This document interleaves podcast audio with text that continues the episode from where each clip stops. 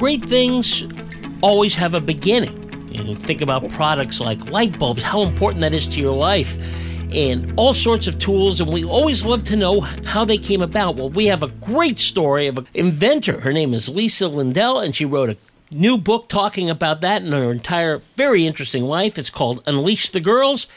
And that invention is the first ever sports bra. And uh, Lisa, in fact, you didn't even call it a sports bra, did you, in the very beginning?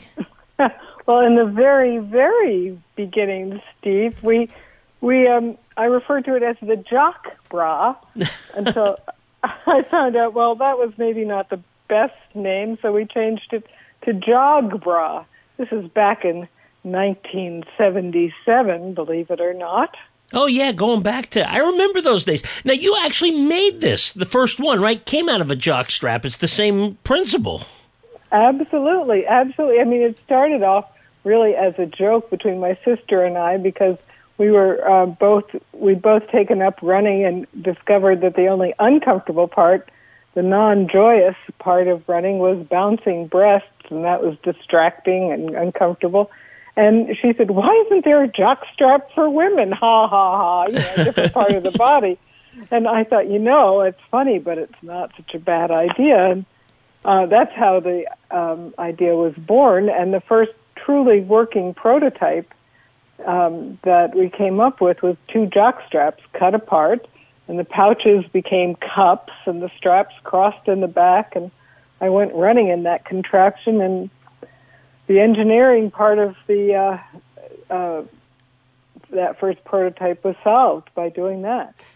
Well, you can see how important that could be because obviously just the size of a woman's breasts alone kind of limited what they could do, right? I mean, obviously it would be difficult some of sports that involved a lot of movement and so forth.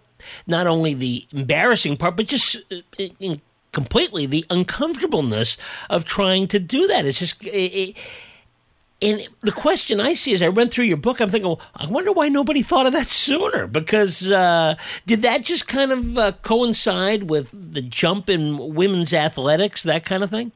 Well, let, us remember the times. The, the late 60s and the 70s were really a transformative time. I mean, very much like the times we're living through now, actually it was full of change. And um, up until 19, and it wasn't until 1972 that um, the Title IX was passed, which said that any federally funded educational program around sports had to have the same amount of money for girls and women's teams and sports activities as for boys and men. 1972, and there have uh, and so that went a long way for getting women involved in exercise and sports, but it couldn't take away their self consciousness and discomfort of what was going on with their breasts. That didn't happen until 1977 when I brought the sports bra to market.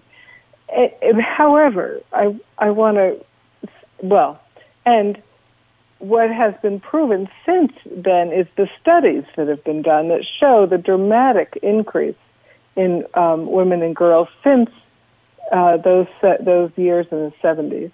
Well, you know, and and I recall this in the late part of the 20th century, but I think the moment when probably you had to be smiling was that famous U.S. women's soccer game when uh, when she rips off the winning goal, rips off her shirt. She has a sports bra underneath, and that was like an acceptance of the world, saying like this is perfectly normal, and uh, it just made a. Any question about a sports bra and its place in culture, I think, was cemented that day. Did you feel that way when you saw it? Oh, absolutely. That was Brandi Chastain who, who did the winning goal, and and I have to say that when I had the idea for a sports bra, I you know, part of me said, and wouldn't it be great if it was modest enough that I could take off my T-shirt and tuck it in the back of my shorts like my male running partner did when on those long hot runs. And, and there was Brandi. She did it, and you know, and no one really, no one blinked. I mean, the world roared on on one level, but everyone understood that, and that was really the sports bra is credited with launching this athleisure trend. You know, you women are wearing what are referred to as sports bras really as everyday wear now. It has really changed the landscape. And that's part of what I write about in Unleash the Girls. I mean, it, yes, it's a story of, oh, how I came up with the idea and started a business and ran the business, but really it's about the changes that women have faced and are facing and how important coming right up against our challenges is, how important that is, and how to do that. Well, Lisa, the book is not only about the, this really interesting story about how this brawl was developed and so forth, but your story is amazing. I mean, you talk about a, a great woman's story you managed to do this while living with epilepsy. Talk a little about what the restraints that put on you, and especially people forget, but back at that time, there weren't a lot of women in high finance and business and that sort of thing. And uh, you know, your entrepreneurship uh, really is an inspiration to women across the country.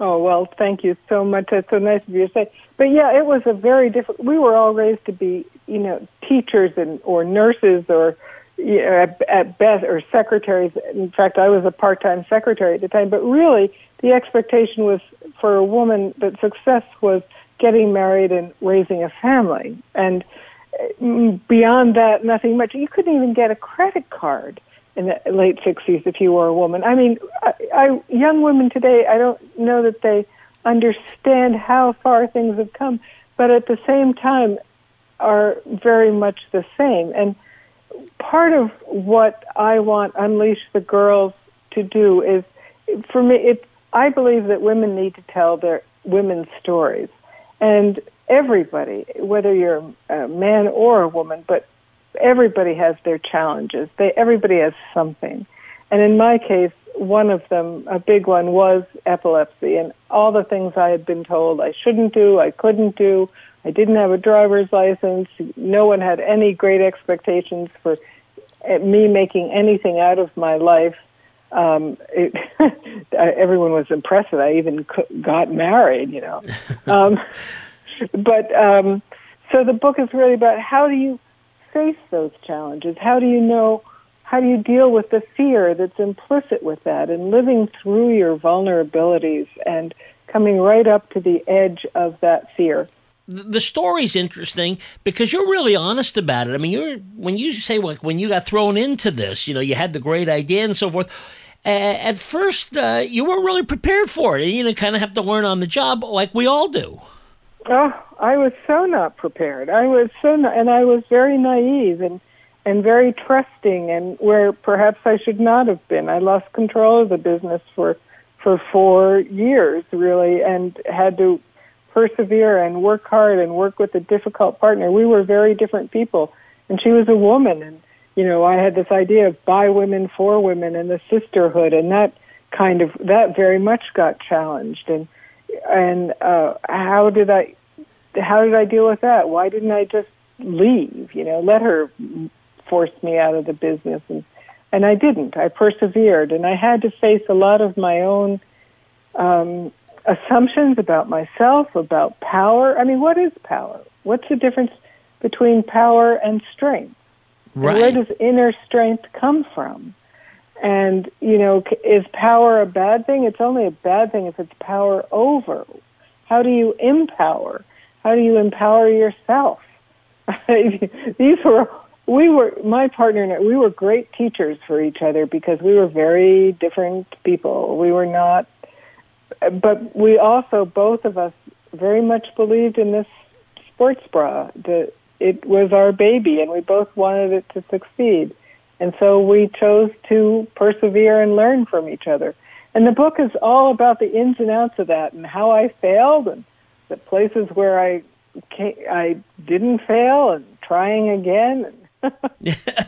Well, you can almost hear Helen Reddy singing "I Am Woman" when you read through this, because it's a great book in the sense that I think you really bring out in the book too, kind of the excitement and the uh, ch- the, the great challenges that are involved. That just because you invent something great, there's a lot more to it than that, and it's it's a great primer for people reading that. Uh, it goes beyond the idea. I mean, you got to have the idea, and it's a wonderful thing. But if you want to take it to the next level, then there's a whole nother uh, area of which to learn, and you certainly learned it the hard way by uh, just doing and kind of fighting through, making your mistakes, and going uh, and going forward. I did learn it the hard way, but it has been so rewarding. I mean, people ask me, why did you write this book all these years later? And it's because the sports bra has become a feminist icon, and my partners and I have been inducted into the National Inventors Hall of Fame, and the bras in the Smithsonian's Museum of American History, and in the Metropolitan Museum's uh, costume collection as a revolutionary piece of uh, women's underwear. And I had no idea. I was just solving my own problem, and now uh, I have young women coming up to me and say, "What does it feel like to be a feminist icon?" And I'm like, "What?" that is very cool, you know, because it is so true and it is such an important invention. But you know, you're one of those people. I, I, see those at night. Hey, if you're an inventor, here you can get this. Well, you actually are one. I mean, you patented also a medical garment for breast cancer. Kind of explain a little about that. Oh, that was that. I am very proud of that. Oh, um, a physical ther- uh, therapist came to me, and she treats breast cancer survivors from something called lymph- lymphedema, and I knew nothing about that. And she was jerry rigging old sports bras to treat swelling in the chest and breast of these breast cancer survivors. And she said, Lisa, please help me make something specifically for them using what you know about um, sports bras and compression and encapsulation of the breast. And so she knew what the garment would need to be, how what design it needed to have, and I knew something about where to go to find the uh, manufacturing and um, fabrics and how to set up a business and all of that. So in 2000, um, I formed Belief, uh, and we made the Compressor Comfort Bra. And Dr. Leslie Bell is my partner in that, and it is a fabulous product. And it has a utility patent. It's sold all over the world, and it is really a great relief for women. A huge percentage of women who have had any kind of procedure related to um, breast cancer that has involved the lymph nodes are at risk for uh, truncal lymphedema. And so the Belief Compressor Comfort Bra uh, is the answer for that. And you can find it through your physical therapist. Well, these are just fantastic inventions. You know, getting back to the sports bra for a second, I, I know people that run, and they have told me without that, women would never have gotten to the level because the only people that were running before were people that had the physical attributes to be able to do that, and that's quite quite limiting. well, did, did I say know, that nice enough? You know what I mean. well, it it was it could be limiting and it could be uncomfortable. Women were going doing things like wrapping themselves in ace bandages or wearing two bras and now, when you Google sports bras, there's an entire range of sports bras. Every and some of them are functional and really work, and some of them are more about looking like a sports bra. There's the entire gamut, and and that is wonderful. I think that is really wonderful. Unleash the Girls really talks about how a garment can be a source of empowerment. I mean, clothing has always reflected what's going on sociopolitically in a culture. And of course, I had no idea about that. Yeah, right. Back in 1977.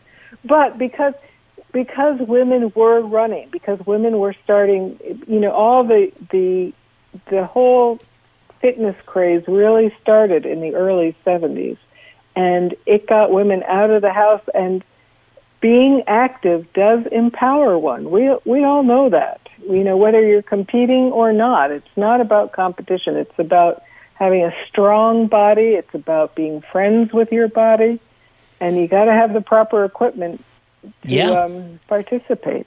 Well, and last question then are you excited when you see that it's become a fashion statement as you said you know all the sportswear companies they want theirs to be the most attractive and so forth there's a purpose in it but now it's something you also uh, can look good at like you say it's accepted everywhere Yeah, it's great. I'm, I am pr- at first.